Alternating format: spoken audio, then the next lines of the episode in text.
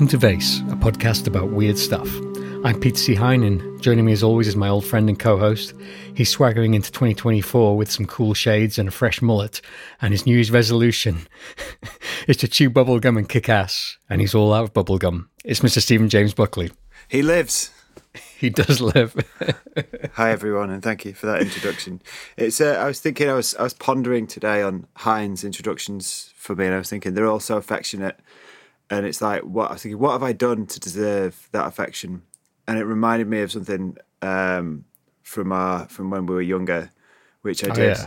to him, which it is it deserves the opposite of affection. So once me and Hine were walking to school, and I think we are probably about 13 or 14, and I pushed him so that he landed in dog shit. yeah, it's Do you true. remember I remember Yeah. that. Yeah, I yeah. do. You push it like you, not your whole body, or you you just No, stood in it. just my foot, yeah. it, yeah. And then you Son of sort a bitch. You sort of pushed me, or you picked me up and like threw me over this wall into someone's garden. Yeah. Um, but no, just no less than you deserved. no, I mean, it really, I'd rather be in a garden than in dog shit. But Yeah. no, it just it just made me think of you know just sort of all the terrible things I've done to you. I just felt like I should share with the listener that you know sort of we we have quite a complex dynamic here. You know, it's Yeah. not simply that we're friends; it's that we're friends. One of whom pushed the other one into dog shit. Many years yet, ago. and yet he's still nice to him. yeah. So what what are we doing tonight, Hine? So, at the beginning of last year, we did the weird review of the year. And this year, we're going to do exactly the same, except for 2023 instead of 2022. Um, Now, uh, we, we've given it a bit of a revamp. Um, in- Shouldn't that be? No, no, no. Sorry, I, I, I'm getting my years wrong. Yeah, yeah, it's a good job that I'm helming this one. yeah. But, but um, we, yeah, we're giving This it. one. I mean, podcast. as opposed to as opposed to all the, as opposed to all the other episodes that I helm. I mean, this podcast in general. Um, so, um, uh, yeah, so we've given a bit of a revamp. We've uh, got a, a new voice to announce the years. Uh, we're going to Oh, use uh, we're going to use uh, Mr. Christopher Walken, um, or Friend friend of, of, friend of the show. friend of the show. Uh, so say say hello, Christopher. Hello, dear listeners. It is I, a virtual rendering of the acclaimed actor Christopher Walken, and not a very good one. But this is all the Vay's budget would allow. Despite being in no way affiliated with the real Christopher Walken, I'm excited to be dragging his good name through the dirt by way of association with these two weird motherfuckers, Hine and Buckley. Let's go. Thank you, Christopher. 2023 was quite a weird year by anyone's measure, I think. There was a, a lot that went on, not just in Vase and in our lives, but like the whole UFO thing, the whole AI thing really kind of kicked off a lot in 2023. And, and we did have a, a great year on the podcast as well. We we interviewed Bob motherfucking Freeman twice in 2023. Twice. twice. Jesus Christ. I know, I know. Um, uh, amongst other people, we also interviewed uh, both of the guys from the Nonsense Bazaar, Nathan Paul Isaac from Pennyroyal, Douglas Batchelor, Dara Mason. I mean, I could keep going on and on about all these. Stephanie Quick. Stephanie Quick, Paul Weston. I mean, I don't want to leave anyone out now, but I'm, uh, but don't worry because we need to name all of them, don't we? I've, I've built it into the weird review of the year that I'll name everyone we interviewed. So, Right, uh, so everyone will get their dues. Um, um, Yeah. uh, but yeah, so it, it was. It does seem like a long year as well. You know, like it just seemed to go on and on uh, forever. So there is like tons for us to get through. But before I do start going through uh, the year month by month, like we did last year, there's one thing that I wanted to kind of highlight that had been going on all year, but wasn't associated with any particular month, and that was a debate that seemed to be taking up a lot of time on social media, uh, which was due to a study at the very end of 2022, which had the idea that only that well, one percent of the population cannot mentally visualize anything at all. So if you say to them, like, imagine a cow, most people, to a greater or lesser degree, will get a picture of a large, bloodthirsty bovine mammal in their heads. but like these people just don't see anything. It's just a blank space. You know, they know the concept of a cow, but Yeah. there's no picture of one in their head Okay. it, seems to be like very sort of relevant to magic because you know there's a lot of esoteric practices that require kind of active imagination and that kind of thing um and i actually like engage a lot with those kind of practices but i don't feel as though i have a particularly strong mind's eye um you know, like do you do, you- do you have like a strong visual imagination? It's hard to say really because I've never had anyone else's imagination. you Yeah, know, so I've nothing to compare it with. I mean, I, I know um, I have a strong imagination for imagining terrible situations that might happen, yeah. uh, but I don't know necessarily how visual that is. It's, I, I, I don't know. It's really hard to say without. It's like, I think I'm probably somewhere in between. Like I, I, th- I don't think it's always been the case. I think as a kid I had a really like visual imagination, but I, I just think that th- this like within, even though we live within really visual society, I don't think that there's much encouragement to spend any time really visualizing because It's quite the opposite. Yeah. It's literally you're handed like everything you need on a plate. or a Exactly. You could phone. scroll through Instagram to see as many visual images as you want. You can find videos on YouTube. There's uh, less, more TV than any one person could ever watch. Um, so I, I just wonder if it's something that you can kind of strengthen, um, because uh, apparently, like we're not born with the ability to imagine, is what this study was saying. Instead, kind of visual images emerge in early childhood um, and then decline in in adulthood. So there is kind of a tendency to be less visual in your imagination as you get older. Um, apparently, some people are completely mind blind and can't visualize anything at all, and that's called um, aphantasia. And I think have we mentioned this before on Vase? We've not mentioned it on Vase, but it's been discussed on our Discord, I think. Right, because apparently Aidan Wachter is completely mind blind almost, uh, despite so much of his work being associated with journeying and mental visualization and stuff. Um, and then on the other end of the scale, you got someone like Jason Miller who just seems to hallucinate very readily. Um, so yeah, I, I don't know. I mean, uh, yeah, I, I just thought I'd raise this because it'd been on my mind a lot this year. Yeah, but I mean, y- I've always known you as someone with a very vivid imagination. Obviously, I, I don't know what it's like visually, but just in terms of like your a powerful imagination, but also the the shamanic journeying you're doing. I guess that in a way makes it all the more incredible the fact that if your visual imagination isn't all that p- powerful, the fact that you're still seeing all this stuff is is Yeah, and it's weird because really. some of that stuff kind of isn't transferred into your mind through something visual or something audio audible, you know. It, it kind of is just there, you know, like received by some other form of perception. Um, and some I, I've also read that some people can't imagine their own voice in their heads. right. Like they've got no inner monologue. Yeah. Did you know about that? Yes, I've heard about that. Yeah, because Um, like I, I have a cacophony of voices in my head at yeah, any oh yeah, given time. yeah, definitely. Some of them are me, some of them aren't. If I'm left alone for long enough periods of time, then I just start talking to myself. Yeah, yeah. like saying things out loud and stuff. Um, I think that's probably normal. I think I think the thing is with stuff like that, it it's impossible. Like I say, it's impossible to tell to compare yourself properly to other people unless you're at one of the extremes. Yeah. So kind of, I don't think you need to worry about it. No, no. Uh, Let's move on. I think I think you're okay. yeah. you're Okay, we, we can put that one to bed then. I, I feel Right. better about that now. Um, Yeah. So take it away, Christopher.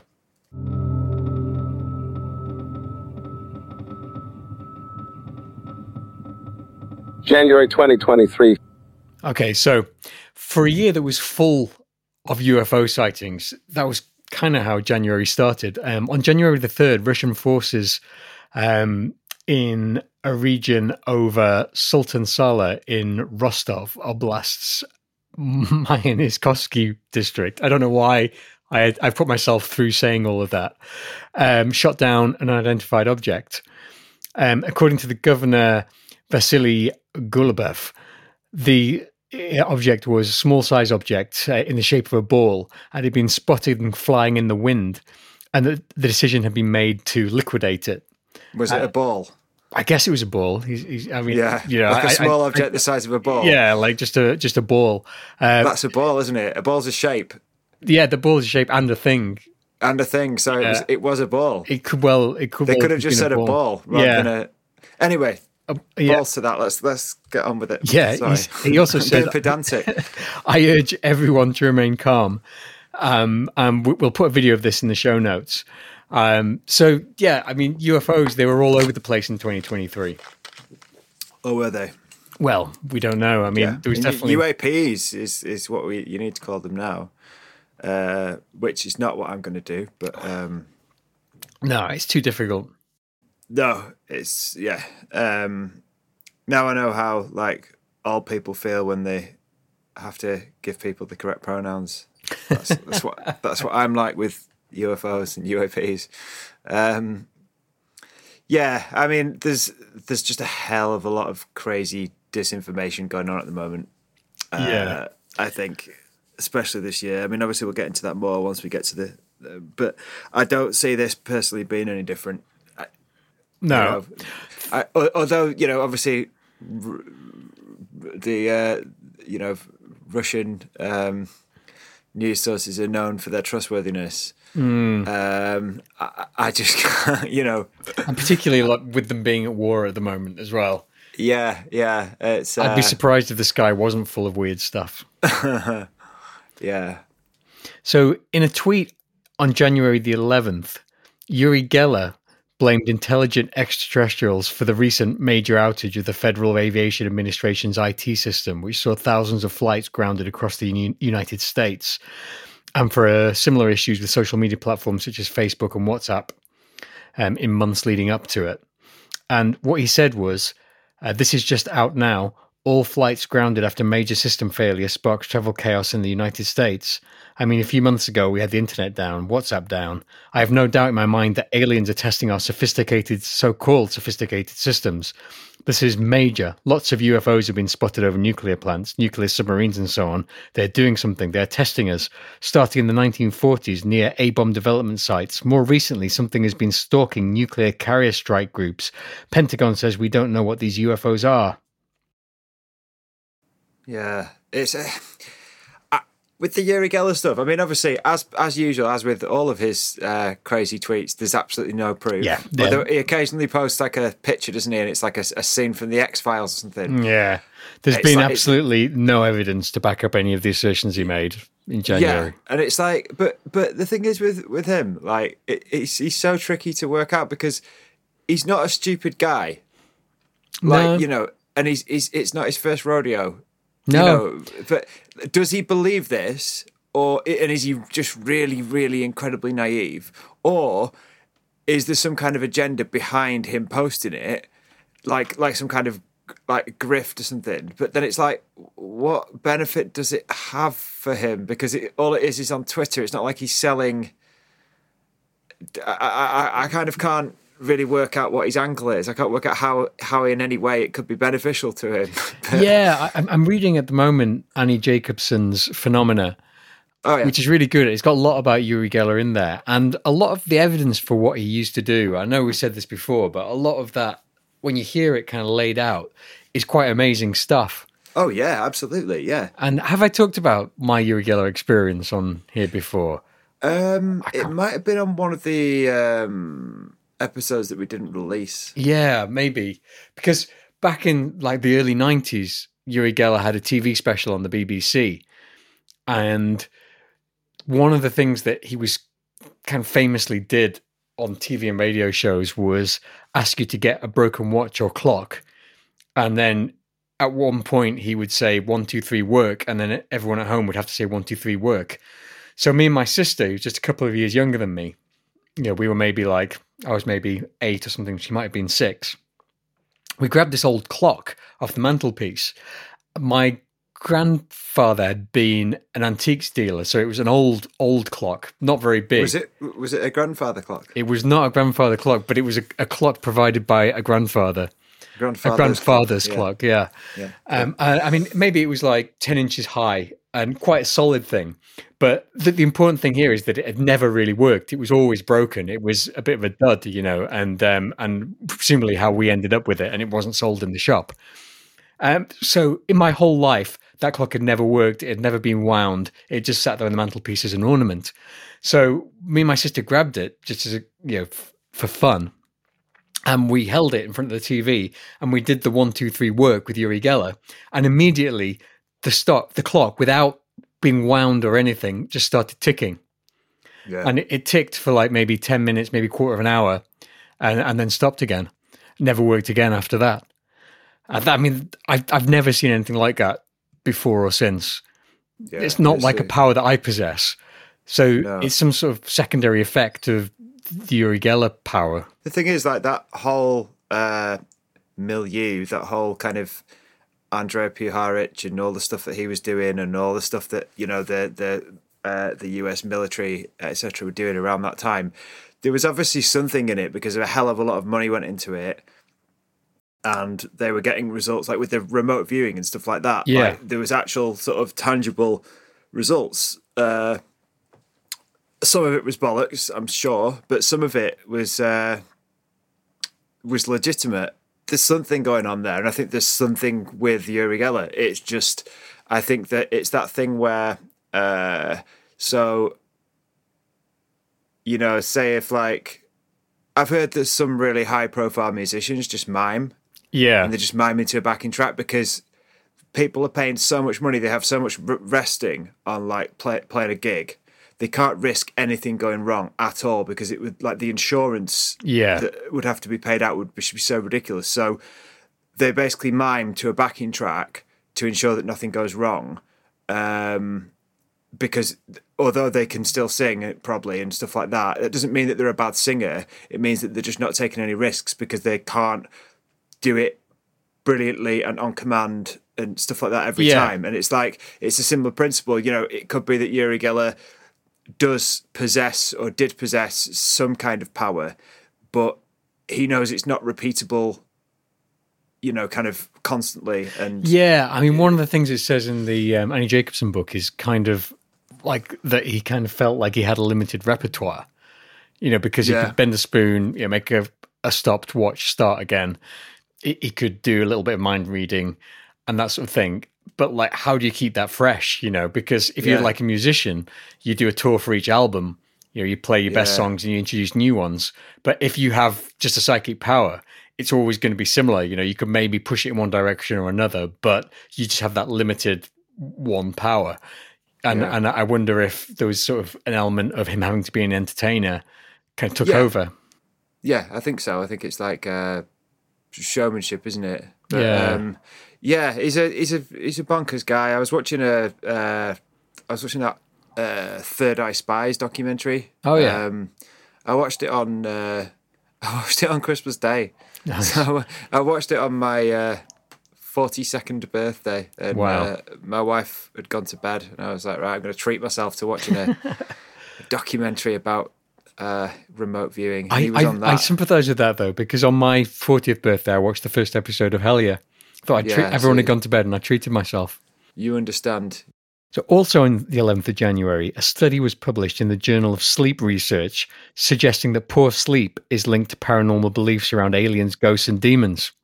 Hmm. Now, this stuck in my head because both you and I have well documented problems with sleep. I'm going through a real phase at the moment where I wake up at maybe three or four in the morning and can't get back to sleep, but I don't want to get up either. So I just kind of lie in bed. And then usually I nod off like maybe about five to six or something, like just before my alarm goes off. Yeah, then no, what you need, man, is Melvin Bragg. You need to get Get the- back on, yeah, get on in, in our time. right. So there's two ways you could look at this. Being being Scully here. Firstly, yeah. if you don't get enough sleep, then yeah, you're more likely to Hallucinate. be, or, or you'll just be paranoid. Yeah. I mean, when I'm tired, when I've not, had- when I'm properly like sleep depri- deprived, like when I've had two or three nights of bad sleep or no sleep, I, I think some pretty weird shit as well. You know, Yeah. ir- irrational. Not saying that these things are irrational, but saying that like they're kind of outside of consensus thinking, sort of thing, a bit. So that's one way of looking at it. And the other way is, um, you know, just the fact that knowing these things are around is enough to make you not you sleep. sleeping. Yeah. You could argue that. You could be like, shit, you know, Bigfoot Yeah. could be out there. I mean, I think like previous studies have linked these sort of beliefs to sleep paralysis and exploding head syndrome, both of which hmm. we've talked about a bit on the Discord. And when I say we, I mean the whole community, not just you and I. But like, hmm.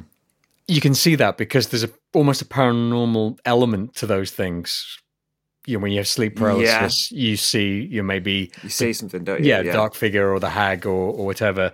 When you have exploding head syndrome, it's just weird. I've had that once in my life, and that was horrible. I've also had sleep paralysis once, so I've had one one dose of each. Um, but uh, overall, they found that these beliefs are more common amongst those who get fewer f- hours of sleep a night, or take longer to fall asleep, or struggle with insomnia or low sleep efficiency. Uh, but most strikingly, they found that around two thirds of those who experienced sleep paralysis or exploding head syndrome were convinced that aliens had already walked amongst us, compared to just 3.4% of the total sample. Right. So, whilst like not sleeping enough raised your probability of believing in ghosts and demons and whatnot, if you have sleep paralysis or exploding head syndrome, you're very likely, or a lot more likely than a normal person, to believe in these things. Is that like, do you think, some connection to, you know, some other power or something? Do you think there's a connection there or not? Or do you think it's. I think it's to do with like the depth at which you think and sort of the, I guess people who are more prone to sort of um, over analysis Hmm. are less prone to sleeping well. uh, You know, hard, find it harder to sleep. Maybe, yeah. Uh, I'm only talking on a sample size here of two, which is me and you. Uh, but you know, sort of, the, it is it is true that like a, a, lot of you know overthinking can cause sleep problems. yeah. And then I wonder if that's sort of somehow linked to you know that kind of the same thing that would cause people to think.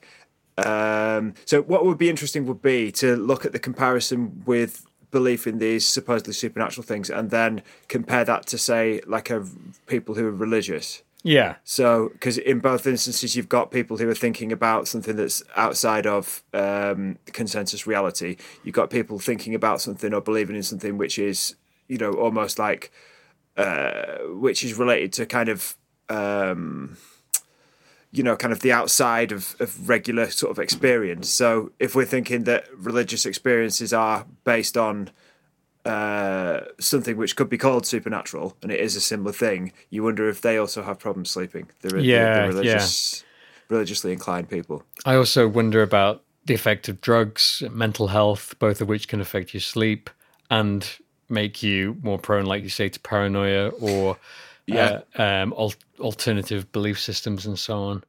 Um, Yeah, I mean, also, I guess some of it is is um, your the sort of almost like canals and routes that you take socially through life. Yeah. So if you're a kid who's into weird shit, you're more likely to say be around people who are a bit more counterculture, a bit more like uh, le- not the popular kids, basically. sure, yeah. And so you're more likely to have like horrendously low self esteem because you were bullied all through high school. Are we still going then- through a tam- sample of two here? yeah, and then you're more likely to not be able to sleep. yeah, okay. You know, okay. it, is- it, it, this is just like a therapy session. Isn't it?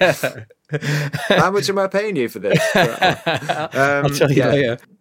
No, but it is. It does seem to like. I, I don't really think there's many.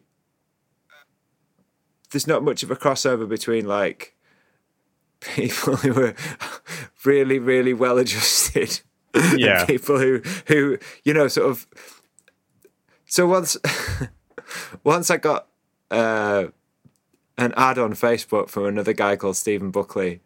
And he was like this guy from New Zealand, and he was like a fucking model or something. Like he was like all those pictures were him like surfing and like you know with his top off, and he was like really bronzed and like he was just like an absolute Adonis. Yeah. and it was just like he added me just because like I was I had the same name as him, and he was probably just having a laugh with his friends and like comparing us both. And um, we're not we're not friends anymore. I don't know what happened, but you know, but No, what but did he defriend you? I think so. I didn't defriend him. He might have just got rid of Facebook. I don't know. Yeah. because he was maybe maybe it was depressing him because he kept comparing himself to me. Yeah. but um, my point is that that Stephen Buckley wouldn't have started a podcast. No, or maybe that's why. least- maybe that's why he went off Facebook. Maybe he does. Yeah, at least not one about this. He might have started one about like being really handsome or something. Yeah, surfing. But um, Stephen, if you're out there, reach out to me, man. I'm still here. You know, we can be still friends. be friends. Yeah.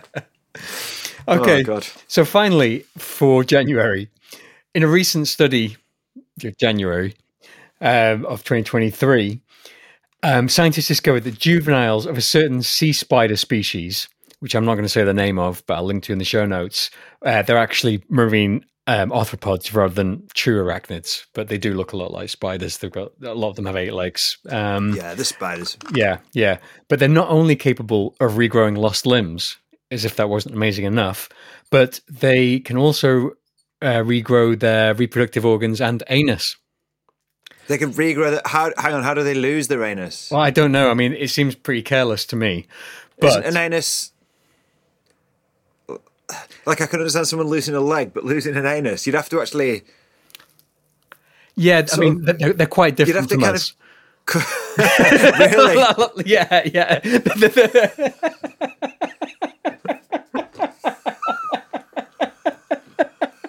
yeah. So it's been assumed for years that species the, the sea spiders didn't possess this ability because it had never been observed. Yeah. but- well, no. I mean, I, I assume that most things can't lose or regrow their I mean, it's, it's, a, it's a fairly safe starting point. Uh, but but now, by amputating body parts and watching them grow back, researchers were able to conclusively demonstrate this particular feat in action. So, it- So on, this- basically, someone somewhere is being paid to cut off sea spiders' anuses. like I love how they went straight to the anus. it was like it was like right, we'll try a leg. And he's like, okay, this this appendage that sticks out is coming off.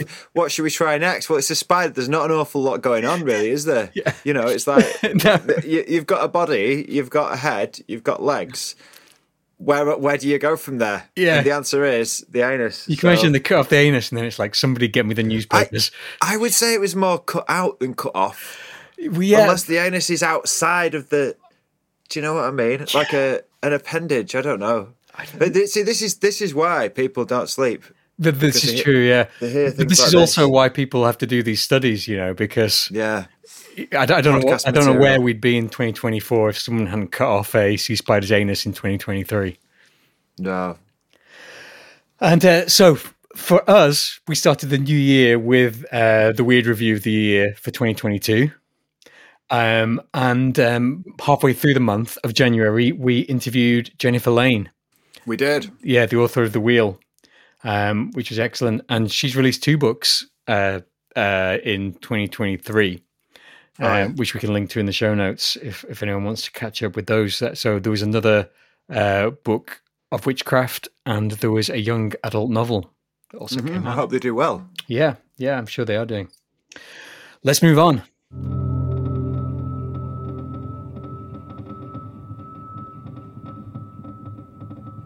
February 2023. Saturday, 4th of February, 2023. The United States shoots down what was at first considered a UFO balloon over the east coast of the country. It was later clarified that this was a suspected Chinese spy balloon, although China maintained that it was for meteorological purposes, but the US insists it had been spying. Um, and you can see television footage of this uh, sort of being shot and falling from the sky. We'll put a link in the show notes.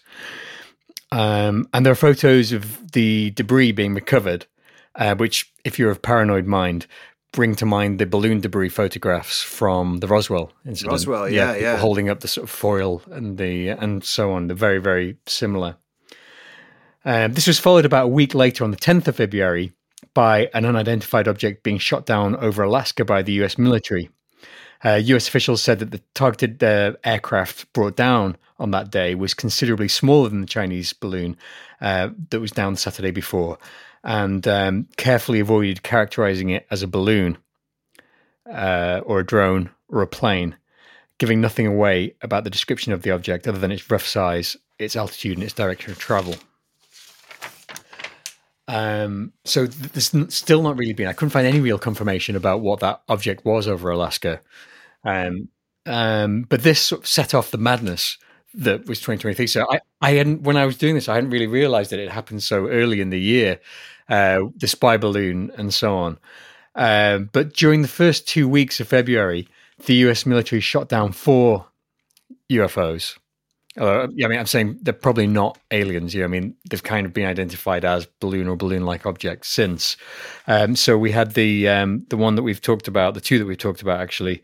Um, then we've had on the day after that, on February the 11th, um, the US shot down a cylindrical object over northern Canada. Um, the US and Canada worked together to take the object down. Um, Canadian Prime Minister Justin Trudeau said that the country would analyze the wreckage.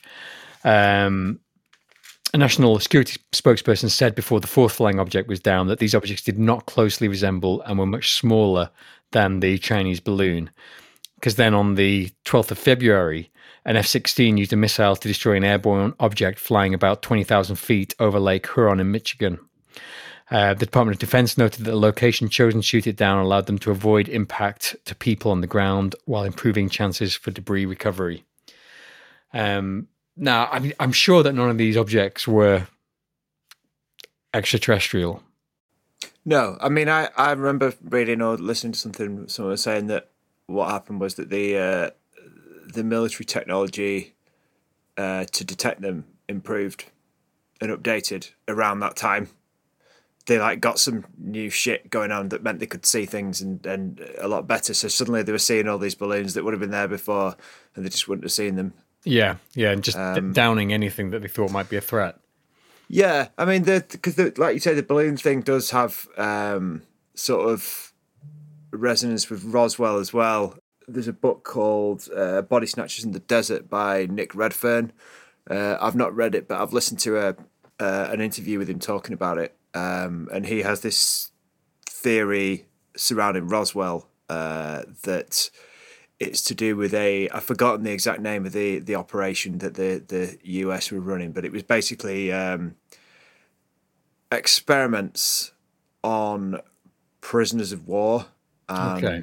disabled people from a nearby hospital, and there was like a nearby hospital where there was like people with um, again I've forgotten I've forgotten the name of the illness, but it's a it's a it's a sort of a a, uh, like a genetic kind of condition where people have very big heads and mm. like small bodies, and uh, they look a lot like you know your classic kind of grey alien type thing. Yeah, similar. And it's um, what, I, what I were they doing to them? Like putting them in?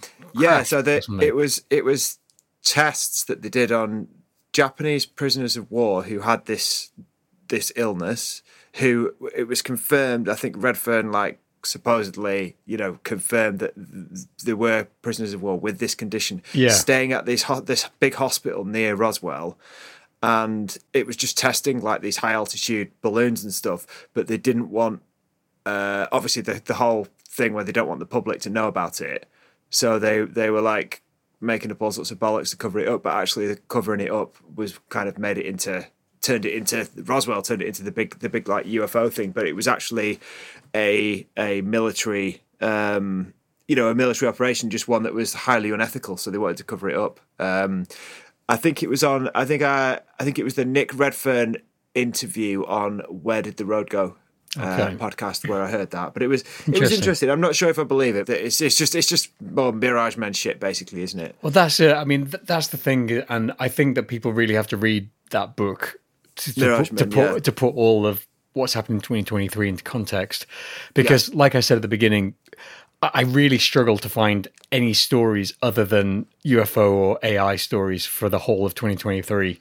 It's yeah. just that that those two things sort of really dominated the, the, the news sto- news stories, and then you started getting a lot of stuff that would link the two. Like towards the end of the year, um, Encounters came out, which is the yeah. Pasulka book, which you and I both read, and that does make explicit links between sightings of UFOs and AI technology and that kind of thing. it's really much, very much in the zeitgeist at the moment. Yeah. Uh, but moving swiftly on, on February the 16th, 2023, it was officially confirmed that Jasper Kraus, originally from the Netherlands but living in Roscommon Ireland, had died on the April 28th of 2022 after being savagely mauled by a chicken in his home. Uh, while waiting for emergency services, Kraus was in and out of consciousness and mumbling the word rooster before eventually passing away. He lost his life after suffering severe puncture wounds on his leg. Yeah. Clucking hell. yeah. Did did the chicken cut off his anus? I don't know, but uh, Yeah, or peck it off with its razor sharp beak. Is this is this part of your seeding of stories about vicious farm animals? Yeah, I mean, I, I need, You know, I, I, You've done it about cows. You've said that cows are the most deadly animal in Britain or something, and now now it's Yeah. chickens. Now it's chickens. Now it's yeah, that's it. It's the Mirage Men, but for farmyard animals. But uh, apparently, this the the website that I took this from, which I'll link to in the uh, in the show notes, said that chickens are not predatory animals, but are also not entirely passive either, and have been known to attack humans. And apparently, the attacks that they do are really like they can really go to inflict town. some serious puncture wounds in a short space of time. You know, like a chicken could really fuck you up. Yeah. was, Yeah. was was the website you found it on one of those um, links that Alan Greenfield posts? where you, where you don't want to click on it because you know that it'll just fill your computer with viruses. it was this is one that I found like uh, where I should have been working at work, um, and, Right. and the question had come up about sort of you know, what would win in, in a fight between I think it was a penguin and a chicken, Right. um, and so we found out that actually chickens are extremely deadly animals. Right. Okay. Yeah, yeah, or, or they can be. They can be under the right circumstances. So, also in uh, February of 2023, DARPA um, revealed that it had enabled an AI to fly an F 16 fighter jet, which, which, given the other sort of revelations in February about UFOs and UFOs being shot down, you start to wonder is this coincidence about what's happening here? Um, so they, so it's not like a drone, um, which is obviously like a flying weapon often that has no pilot, but it. But it's piloted by someone, isn't it? It's controlled by someone Well, yeah, they're often con- controlled by someone remotely, uh, but they can be completely autonomous. But they're very simple when they're completely autonomous. Whereas, Right. like an F sixteen fighter jet is an extremely complex piece of machinery. Yeah, like a chicken, really. yeah, uh, extremely deadly as well. They actually have a lot in common. They, Um, they can fly. Or can chickens fly? Are they A little bit. Uh, they can fly a little, Little little bit, bit. yeah. Not, nothing to write home about. Um, but yeah, I, I mean, like an F sixteen, people train for years and years and years to fly those things, and even then, it's an extremely Mm. skilled thing. Um, and I mean, the thing that I think is that I mean, what they're saying is that these will be these systems will be used to assist pilots. They won't actually be sent out to war. Assist them to not have a job anymore. yeah. Yeah. But the thing with this kind of technology is that if technically they can conceivably do it, they're probably already doing it. yeah, they did it. They did Yeah. it like five years ago, whatever. Yeah. And if it can be used in a way that's hostile, then that's probably what it's been developed for. Yeah, So- like every everything. Yeah, exactly. So, I mean, they're, they're not going to be looking at this and thinking like, "Oh, this will be fine help to our fighter pilots, as fallible, Yeah. emotional, and Let's help the boys out. as they are." Yeah, uh, no, I mean, they're going to be sending these things into war. I'm sure of it if We they haven't done kill more people with this. Exactly. Yeah, Yeah, yeah. Um, so yeah, in February we released an interview with Ken Akins from the Right Way You're Sitting Now podcast, and we released our side vase about darkness. Ooh. It's the darkness sound. Yeah. I mean, it was about darkness. It wasn't about the band The Darkness. No, it's There's an a important difference. distinction. We might we might do an episode about them maybe in another sort of five or six years, and we've run out of topics, and we're just a, A a sort of an alternative rock nostalgia podcast, yeah. which is what I've been hoping for all along, really. But It's always the way it was going. yeah, Let's move on.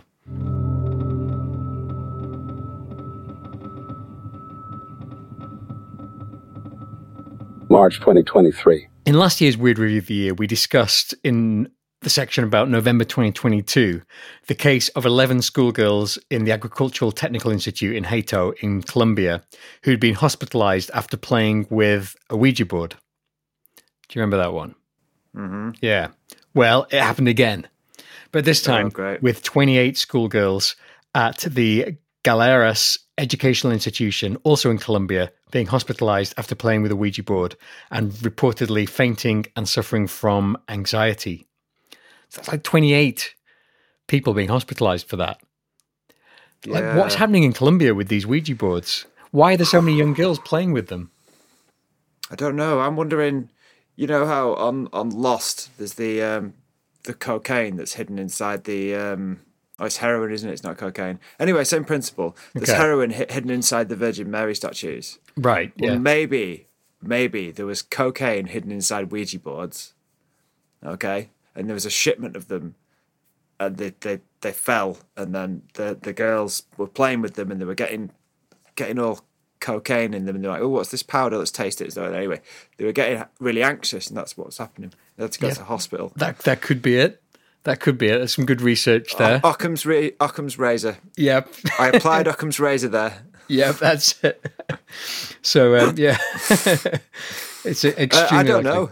Yeah, I don't know. I um I'm still a little bit scared of Ouija boards. I have to admit. Yeah, do you know I I watched um I had COVID a couple of weeks ago, um, and for some reason I decided to watch The Exorcist. Um, I don't know if it's because I felt I'd relate to a person with a horrible entity in their body. Yeah. I I wanted to watch something old. 50 years old in 2023. Yeah, just like comforting and I don't know, well not really comforting, but you know what I mean. Yeah. Like old films that you've seen before, nice sort of nostalgia feeling. And uh, I forgot that the way that the demon is introduced is through the Ouija board. He's Yeah. introduced to the girl. is. She's playing with the Ouija board with Captain Howdy. Yeah. And um, yeah, it's a, it's still a really good film. It's still a really genuinely unsettling, creepy film. Two more UFO stories for uh, March of 2023. Um, we have a cylindrical UFO being filmed over Iraq, uh, videoed by a spy plane, um, and it shows a cylindrical object apparently flying over Baghdad. Uh, there's a video on this, which I'll put in the show notes. I remember that one. Yeah. that was quite a popular one, wasn't it? Yeah. Now, what makes me think is that it's Corbell and Knapp who did that video, Right. And it made me think of the recent Corbell jellyfish Oh, UAP, fuck's sake. the the the bird shit. the bird shit on the lens. Yeah, um, and it starts to make me think, sort of, you know, like I'm genuinely shocked by that video of the of the the bird shit. Yeah, I'm genuinely shocked that people don't realise that it's bird shit. yeah, That there's people in this world who have not been sat in a car whilst there's bird shit on the window. yeah.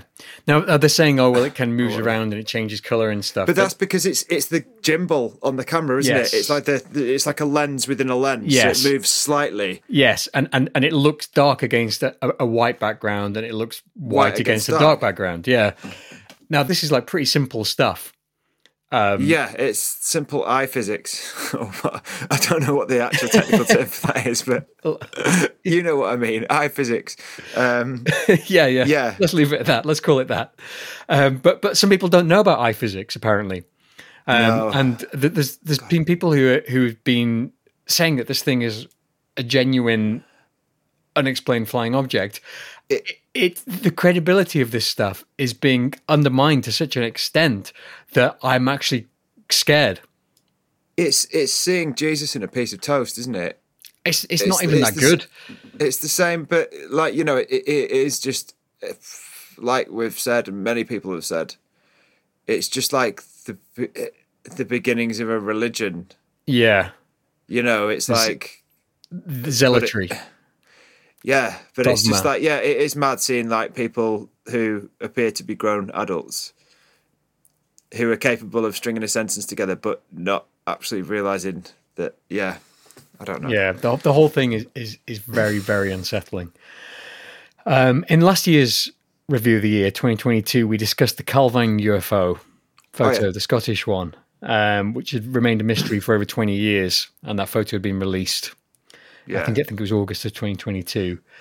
Um, but apparently, a former BBC producer, Simon Holland, believes that he may have found the answer uh, to what that actually was right. uh, because the MOD previously stated that no known Harriers were flying in Perthshire on the 4th of August 1990, which is when the photo was taken.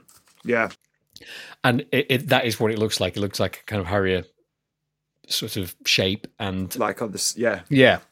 Um, but what Simon Holland says is that that was a massive clue as to what this was. Uh, because what he discovered was that the only other British Harriers were privately owned by BAE Systems, the defence contractor. and they used their Harriers as multi-role defense test platform, testing BAE advanced technology.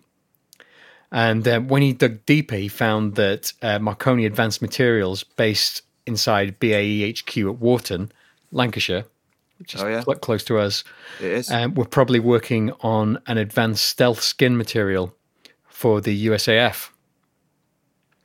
So he Right. thinks that that's what it was. It was just a um, privately owned um, Harrier that was using this new technology. now there's a thing. A uh, who'd have thought a, uh, a UFO sighting actually turned out to be some kind of advanced military technology that was kind of secret. I know, and of course, Shocking. you know the proximity to Lancashire. Um, you know, in Warton, they're still messing with weird stuff. So, according to the India Times, on the fourth of March, twenty twenty three, there's a woman called Kesha in Chicago who eats around seventy sheets of toilet paper a day, and has been doing that for around twenty three years. Twenty three, of course. Um, her mother. Does she, does she eat anything else or just the toilet paper? I reckon she must eat something because I don't think you could sustain yourself for 23 years off shit tickets alone. No. Her mother was reported to have said, It's like crack to her. I've never been able to understand why she eats tissue, and I never will. Is is it's like crack a common Indian idiom? well, it's not, it's, it was in the Indian Times, but it was in Chicago. Oh right, Yeah, okay. So yeah. it's Chicago. So yeah, Yeah. okay. Um, so, Right. so there's quite a lot going on here because, like, this woman obviously suffers from pica, um, also known as zeophagia, uh, which is something that we definitely haven't talked about on Vase before, but is weird, and that's the compulsive eating of non-food items. Um, weirdly, pica comes from the medieval word for magpie.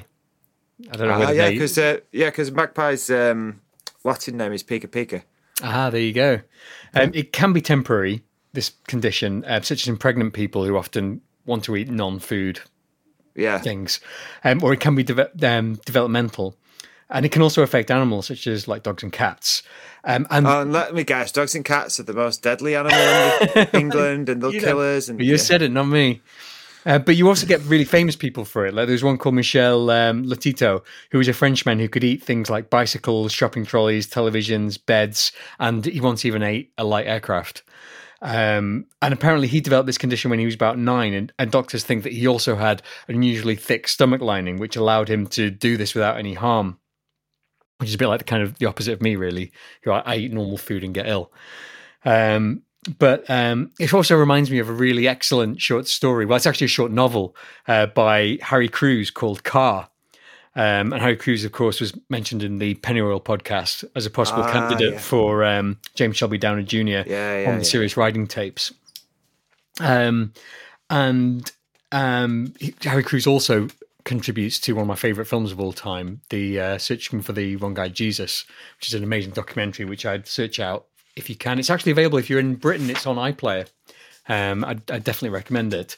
Um, but um, that's an incredible short story um, about um, a guy who just basically sits down and eats a car piece by piece. Uh, well, it's not even. It's a full novel actually, um, and uh, and that's basically what happens. Um, I'd really, really recommend that people get hold of a copy of that uh, novel. There's a volume called Classic Crews, uh, which starts off with his incredible autobiography and then has a couple of novels and a few essays all together. And you can get that off Amazon for less than 20 quid. And I definitely recommend people reading it. Have you ever suffered from Pica, Hine?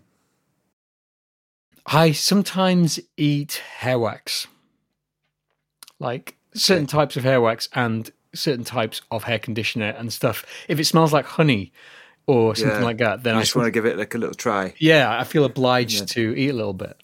Yeah, I, I chew I chew pens. Do you swallow them?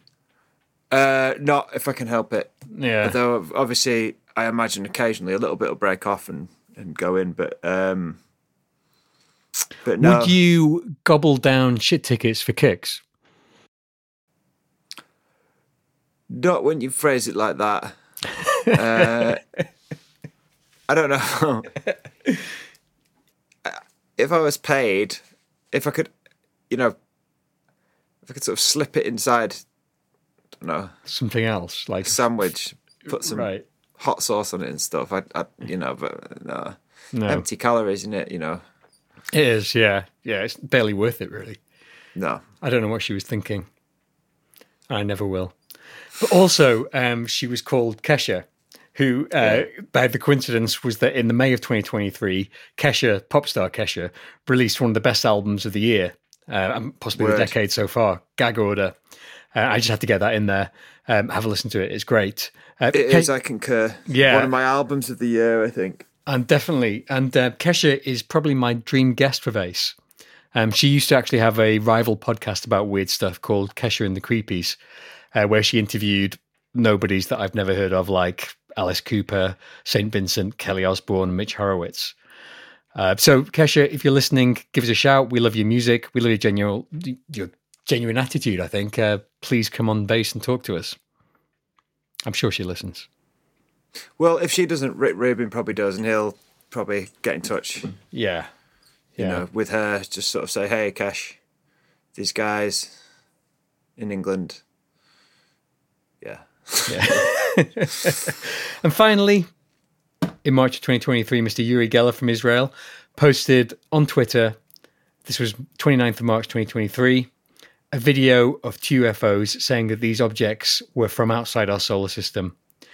What's interesting about this is that uh, one of them was a cylindrical object like the Baghdad Phantom that I mentioned at, at the beginning of March. Right. Okay. A tin can. yeah, but it's not clear where this footage was taken, when, or by who, and any further evidence of this visitation is yet to be produced. So, in March, we spoke for the first time that year to Mr. Bob Freeman, um, and we released the Catherine Preston episode. Oh yeah, that was a good one. It was a lot of fun. Yeah, one of the only times that we've interviewed someone in person as well. I think it's the only time The only interviewed time, someone yeah. in person. Yeah. Yeah.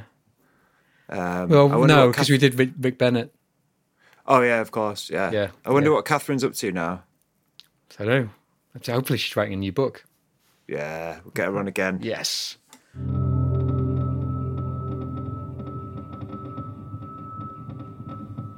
April 2023. So yeah, as I've mentioned before, this whole year is just UFOs and AI. Um, so I, I have been trying to pick out stories which aren't that, um, but it's been really difficult. So first up in April, um, Elon Musk he set up a new AI firm called XAI, which doesn't sound ominous at all. Um, I mean, like, given how his takeover of Twitter's gone, I- I'm not sure whether we really should be worried about him developing any sort of effective AI at all. It's very hard to take him seriously as a person, isn't it? Yeah. But then he also has a lot of money. It's the it's this whole thing about narcissist billionaires uh, being able to sort of privately own and develop this stuff that's worrying, really. Because he doesn't have to have any expertise or or skills at all. He can just pay other people to do nefarious shit, um, and you know he's got enough money to just chuck it at people. He can fuck off. Yeah, I mean, the background to this is that back in 2015, uh, Musk co-founded OpenAI uh, with a load of other rich guy tech guys, uh, apparently with the goal of creating artificial intelligence that could benefit humanity without causing harm or being influenced by corporate or political agendas. Lol. Yeah, yeah, yeah. Elon Musk, well known, well known for his anti-corporate stance. Exactly.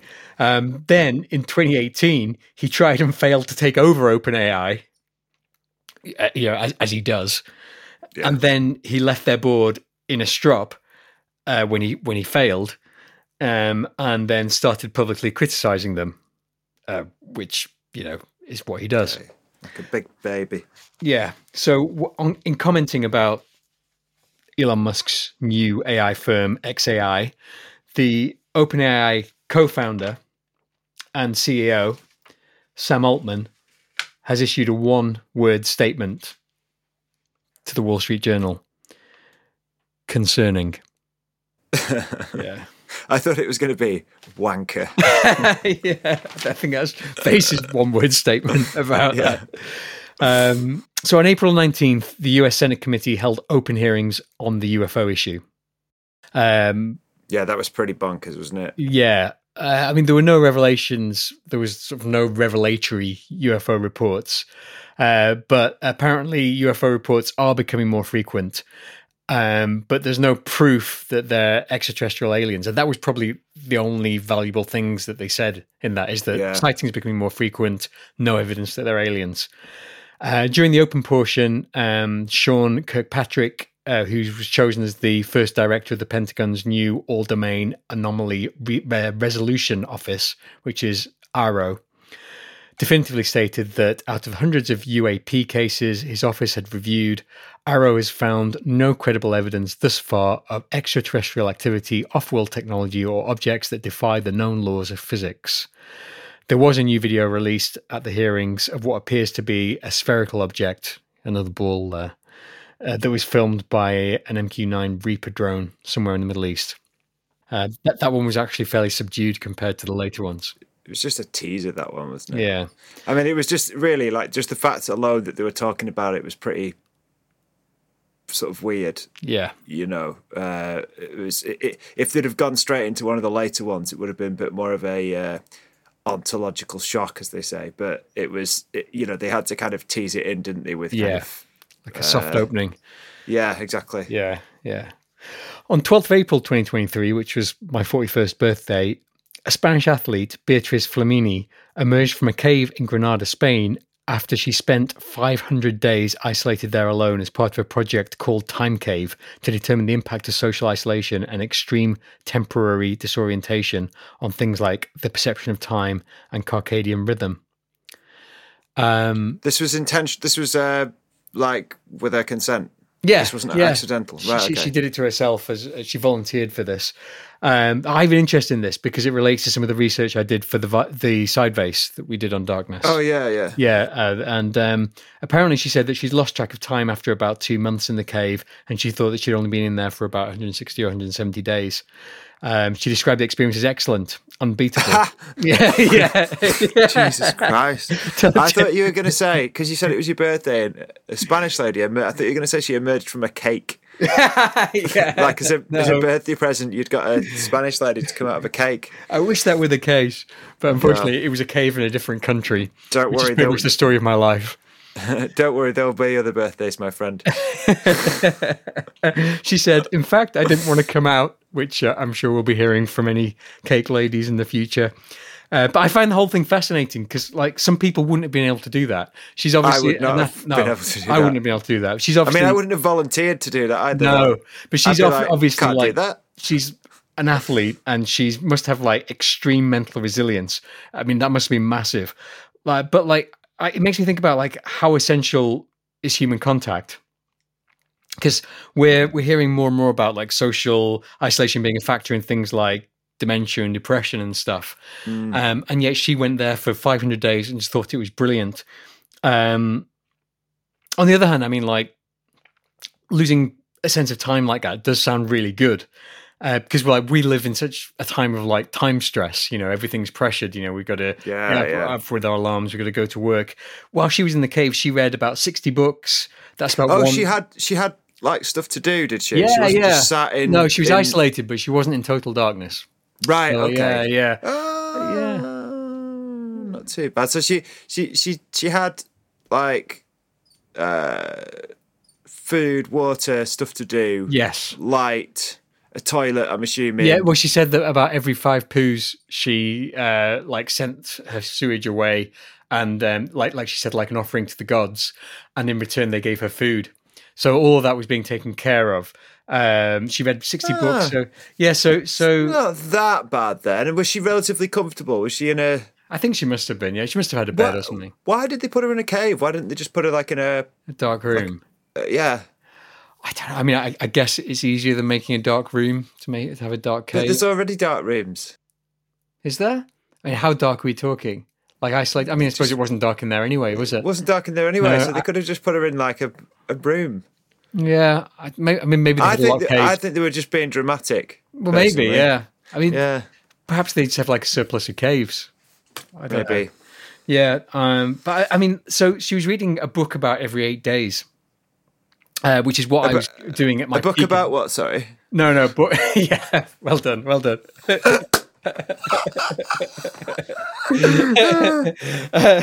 so, so, like the thing is, like I, I, I was reading a book every seven days at my peak. Um, so, so that's when like, was your peak? When you were like, like, uh, like, like, like about that. So that that was about 2017, 2016. I, I um, was that your peak? That was that was my peak of book reading. Yeah. I think you're at your peak now.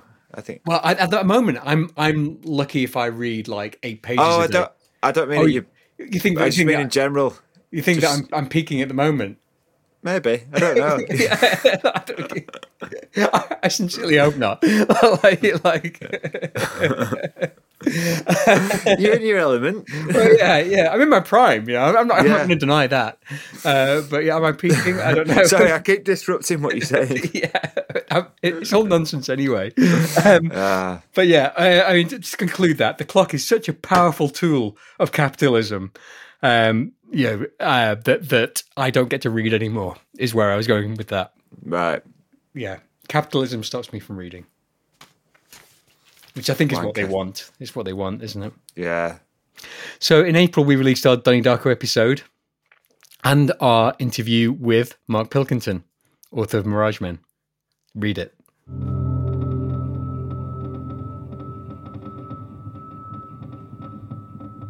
May 2023. So I'm not going to go into this story, uh, but in May it was reported that at the very end of April, US jets were scrambled to intercept a UFO over Hawaii, and it turned out to be another balloon. Um, so yeah, read Mirage Men. Um, in May, it, it was reported that the results of DNA testing on hair found on barbed wire fence in in the British countryside um, had come through, proving definitively that big cats prowl the British countryside. Nice. Yeah. Um, and apparently, a forensic laboratory analysed the hair using mitochondrial DNA methods to ascertain a 99.9% match to a species of black leopard. Okay. Yeah. And do you think these are these are deadlier than the cows then? Well, I, I don't think so. No. You not don't- not statistically because Not to cows have killed more people. Yeah, exactly. Yeah, yeah. Although there are more cows, um, but you Yeah, you, but- you never hear about someone being killed by in, in Britain No. by being mauled by a, a leopard. But So you even though the about- leopard is is technically deadlier, the cow it's the more le- violent and bloodthirsty. well, yeah, yeah. See, the, the, the cow operates with ma- malice. It- it- it's essentially an evil creature. The, the leopard's noble, keeps itself to itself, minds its own business, takes the occasional sheep. You see, Yeah. the cow kills for fun. Right. Yeah. Okay. Um, so, I mean, this reminds me a lot of the Alien Big Cat stories that we used to read as a kid. You know, Yeah. you, you got like the Beast of Bodmin Moor, the Beast of Exmoor, uh, the Staffordshire Panther, and there's loads of folklore and urban legend around these things. Um, there's some pretty convincing photos too, if you look online, and there's some less convincing photos as well. It's often just a Labrador. Yeah.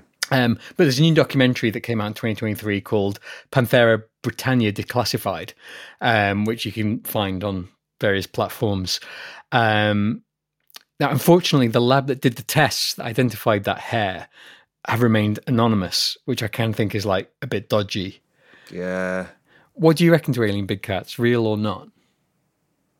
Alien big cats. I mean, when I say alien big, cats, that's what they call them ABCs, isn't it? It just Right, means okay. like out of their territory. Um, I'm agnostic, really. I mean, it's not beyond the realms of possibility, is it? I don't think it's. Um, it's one of those things where it's kind of like a classic cryptid, isn't it? Where it's not.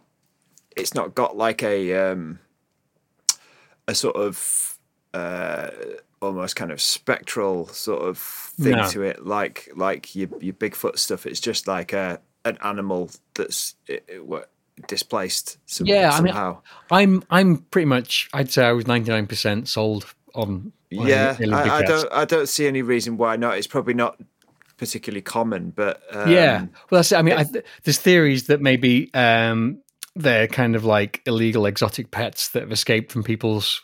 yeah, yeah, like that collections. Tiger King guy and stuff. Yeah, yeah.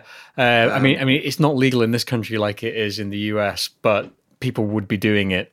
people do do things Yeah. that aren't legal. They do, they do, They do. and um, there's also theories that they could be some sort of native species that are thought to become extinct that haven't. I don't really buy into that. I think escapees is probably, you know, happening over you know decades and decades. I imagine they're pretty hardy animals Yeah, exactly. in terms of that. You know, they're a predator. They're, you know, they'd be able to kill sheep, what, like They- they- rabbits, sheep. yeah, I mean, they're, they're know. often. This is what often tips people off to them is that you find mauled sheep, um, Right. and then they, they analyze the tooth marks, and then in this case, they also found some hair as well. Um, I but I think it's probably mainly just escapees. I can't imagine that there's Yeah. a breeding population anywhere in the country really. Uh, you know, families of them or anything. I think that that would be they'd be too easily found out. I think it's probably that every now and then one escapes from somewhere, and you know, yeah. So I don't. I don't think we're heading for a, a sort of cat-based Jurassic Park situation for a good while yet. No, I hope not. No. Also in May, Gary Nolan, here we go with Gary Nolan, um, said at Global Leadership and Networking Forum in New York City, the SALT iConnection Forum, which took place between May 16th and May 18th, 2023, that extraterrestrial intelligence has not only visited Earth, but it's been here a long time and it's still here. He also claimed that whistleblowers who have worked on reverse engineering down craft had recently given classified testimonies to Congress, creating a hornet's nest in Washington. So I think this is foreshadowing Grush. Yeah. Um, when asked by the presenter at the forum um, what probability he would assign to the presence of alien intelligence being here on Earth now, he said 100%. Um, so, I mean, what's interesting to me in this, well, partly part of what's interesting is that Nolan was one of the pseudonymous scientists who was referred to in American Cosmic, D.W. Yeah. Pasulka's first book. Was like James or something, wasn't it? yeah, and The he one out- that wasn't Tyler. that's yeah. it. Yeah, he outed himself, um, which Pasulka talks about in Encounters. Um, and again, Encounters is a really interesting book.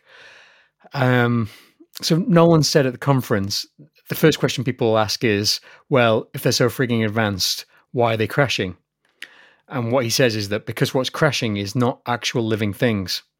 I use this example a lot. If you want to study a tribe of cannibals in the middle of the Amazon, are you going to go yourself and show up in the middle of the tribe and not hopefully become dinner? Which I think that's a bit racist, really, to to sort of A Little bit racist, yeah. a little bit racist. But um, uh, going back to what Gary Nolan was saying, uh, if you're an advanced intelligence, you're not going to put your life in limit risk by coming here. Um, and he went on to say, mostly what you're seeing here are either drones or some sort of advanced AI or whatever it is. Which again, Yeah, because I think I think Levenda mentions that in um, uh, what's it called? The Sinister Forces. no, No. the one with Tom DeLonge. Oh, Sekret Machines. Yeah, Yeah, yeah, um, yeah, yeah. Um, the so, idea that you know, sort of, it would be more likely to be a drone. yeah, It doesn't necessarily have to be. Uh, that, You know, even the Greys don't necessarily have to be. You know, living. The, the, fact that the, the the sort of mythology of them is that they're almost like insect-like. yeah, and they don't um you know sort of the way that they behave and the way that they move and stuff is is is that kind of i mean i can't not think of them as they are in the communion film but like you know which is which is genuinely creepy but it's like uh yeah that that does actually make sense yeah, uh, yeah. And the host went on to ask Nolan um, when he, when he referred to Downcraft if he was sure that humans possessed literal physical material to evaluate and to analyze. And again, Nolan said 100% yes. So he, he's saying that they did. it's all the thing is there's all sorts of it seems like there's all sorts of little language loopholes that they're using do you know what i mean like like saying uh you know non-human biologics or whatever and stuff it's like Yeah. i don't know it's like they're trying to get round some of there's some kind of like fuckery happening isn't there Um, well, we've got to put it out there as well that Nolan has got known ties to the CIA. oh Um, so he- surprise surprise Yeah, he's previously consulted, in his own words, with people associated with the CIA and some aeronautics corporations. Um, and sounds legit yeah, so I mean, again, you know, this this is just like the stuff in Encounters about all that AI stuff and the stuff in Sekret Machines, as you say. Um, and people on both sides, you know, Sekret Machines and Encounters, they both have connections in the CIA, and weirdly, like immunology as well, uh, because Gary Nolan is an immunologist. That was his profession, and um, um, Luis Elizondo uh, majored in immunology at university. I, Wow, I, mean, I don't know. I don't know what that connection is or why it's there, but it is a Yeah. connection. We better be careful. We're going to have loads of like, COVID isn't real, guys. Like yeah, saying it's uh, it's to do with that. but there is definitely a connection between the stuff that's in Encounters and the stuff that's in Sekret Machines. Yeah, I mean they're both heavily leaning towards uh, sort of the consciousness Spirituality. type stuff, aren't they? Yeah. Yeah. Um, just with a slightly different angle. Like Levenda's almost coming at it from a more almost Erich von Däniken kind of ancient astronauts sort of angle. Um, whereas Pasulka's a bit more tech Yeah. slash Religion. religion and the place where they meet kind of thing. Yeah, yeah. Um, it's interesting though. That's kind of the agenda now, isn't it? Is is that sort of what what that those, both those things have in common is that sort of almost like idea of lost intelligence or um, like indigenous beliefs being Yeah. powerfully accurate in terms of describing the phenomena, whether Yeah. that's through. I mean, Sekret Machines goes on a lot about the shamanistic stuff. Um, Mm. the Pasulka stuff is more biblical. Like it's, you got your angels and your archangels and your saints and that kind of thing. Um, but yeah, but both of them have this thing of non-scientific technology. I suppose is is the Yeah, um, pre like pre scientific yeah pre-scientific technology or thing. or technology of the mind. Um, you know, I, I don't know. It's it's interesting that this agenda is being pushed so heavily because I really really enjoyed Encounters. It really made me think. I didn't feel that it was a particularly well written book. I felt like it was a bit rushed, but I also kind of got the feeling from reading it that it was rushed in order to get whatever was in there out before what I imagine to be a rush of this sort of thing starts coming. The the the, the exact angle that she's taken in encounters. Yeah, I know what you mean.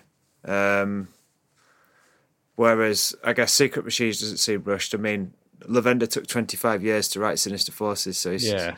quite thorough. But um 'cause because yeah, I- I'm on the third Sinister Forces book at the moment, and Levenda's talking about Whitley Strieber, which is interesting given his. This was obviously written. Oh, I don't know. This was like I think I think the third Sinister Forces was 2011, so Yeah. a good sort of 10 years before um, Sekret Machines. I think it was earlier the the um the Sinister Forces. I, I, The first one was. first but one the- was yeah yeah Yeah, so, but it may, I don't know, I don't know what order they were written in, that's the thing. yeah yeah But he's talking about Whitley Strieber and his, um, and basically the, uh, the, the angle he seems to be sort of suggesting is to do with um, Nazi scientists um, and, and basically like a, a, a, uh, a facility that Whitley went to when he was younger uh, for gifted children, uh, where sort of various things were done to him, but it happened to be run by like a Nazi scientist who'd well, come Project over. and- Paperclip. yeah, yeah, Yeah. So like, um, and then there was another guy that it happened to as well that had all sorts of weird shit happen who also went to a similar place, and it's like, I guess the implication is it's it's something related to those sort of um, 1950s kind of um, proto MK Ultra slash um, remote viewing type experiments, you know. Yeah yeah Um, a- and it's it's something to do with that. So, but I don't know what his angle is now on Whitley and on how it relates to what he's saying in in uh, in um, uh, Sekret Machines. Because I know um, I got uh, I picked up um, uh, Prisoner of Infinity by Jasun Horsley, which Oh, is yeah. about which is sort of analysing the Whitley Strieber thing and coming up with his sort of kind of almost uh, a criticism of it, really, and Yeah. saying like, you know, this is what I think it is, sort of thing. I've I've not read it yet, but I- I, get the impression that what he's essentially saying is what happened to Strieber is sort of screen memories or and he's turning it into something else subconsciously or whatever. Um, but apparently he argued with he says something in the forward. I've only just skimmed like the forward bit, but he he argued with Levenda about it. Levenda like wrote to him and they they had like a an, a, a disagreement over email about uh, what happened to Whitley Strieber. So it'll be interesting Imagine, to see how imagine arguing with out. Peter Levenda. Yeah, he's a a very reasonable man, I imagine. I wouldn't want to get on the wrong side of him. Oh yeah, no, no. So, finally, on the 25th of May, the FDA approved Musk's Neuralink for human trials. Uh, I mean, do you want one of Elon Musk's fucking chips in your brain, Buckley? No, I don't want anything belonging to Elon Musk in my body. He's made some radical claims regarding his future vision for the technology. He's claimed that Neuralink could augment human intelligence by creating an on demand connection with artificial intelligence systems, of course, um, allowing, for example, improved cognition through enhanced memory, improved learning, improved problem solving skills. He's even gone so far as to say that the link could allow high bandwidth telepathic communication between two or more people connecting via a mediating computer. Now, this kind of reminds me of how he desperately tried to colonize Mars, and he's pumping billions of dollars into that rather than putting the funds into healing Earth. Like he's putting all his research into using computers and AI to enhance human intelligence and create uh, telepathy. Why doesn't he research what's already there? You know, the Well, CIA because proved. he's not. He wants to be like a sort of tech villain, doesn't he? yeah, He- he's just he's just like a, a- yeah Yeah, I mean, the CIA proved in the 70s that ESP remote viewing were real. Um, and that's what we should be researching rather than all this unnecessary surgery, especially at a time when antibiotics are losing effectivity and surgery in the future will likely carry a much higher risk than it does now. yeah. In yeah. fact, why isn't Musk pumping billions into researching new antibiotics? I can't understand why people like admire him so much. No. Uh, like, uh, uh, okay, so maybe like teenage boys and stuff, yeah. but like uh, people who are otherwise quite sensible. Like, yeah. there's just nothing like. I don't think he's even that good at being what he wants to be, No. what he thinks he is, or you know, it's just like He's not very self aware, is he? He's not in the slightest. all these projects, um, Tesla, SpaceX, Neuralink, amongst all the others that he's doing, they aren't actually to help humanity. They're they're vanity projects. Yeah, they're just ego, aren't they? Yeah, He, he- he thinks that he's a prophet or a savior of mankind or something. You know, he's going to save us all. Yeah, It's fairly pathetic, really. Do you when there was that guy trapped in a cave and and and he, Musk thought he could he could like get out, find his way out of it, and the actual cave expert was like, "No, that's not going to work," and so Musk called him a paedophile. Yeah, yeah. Like, Well, listen to this. Veterinary reports have shown that over a dozen monkeys have died as a result of Neuralink testing, some in really, really gruesome ways. right? So later in 2023, Musk released a statement saying that, and I'll leave his spelling mistakes and grammatical errors in for effect. No monkey has died as a result of Neuralink implant.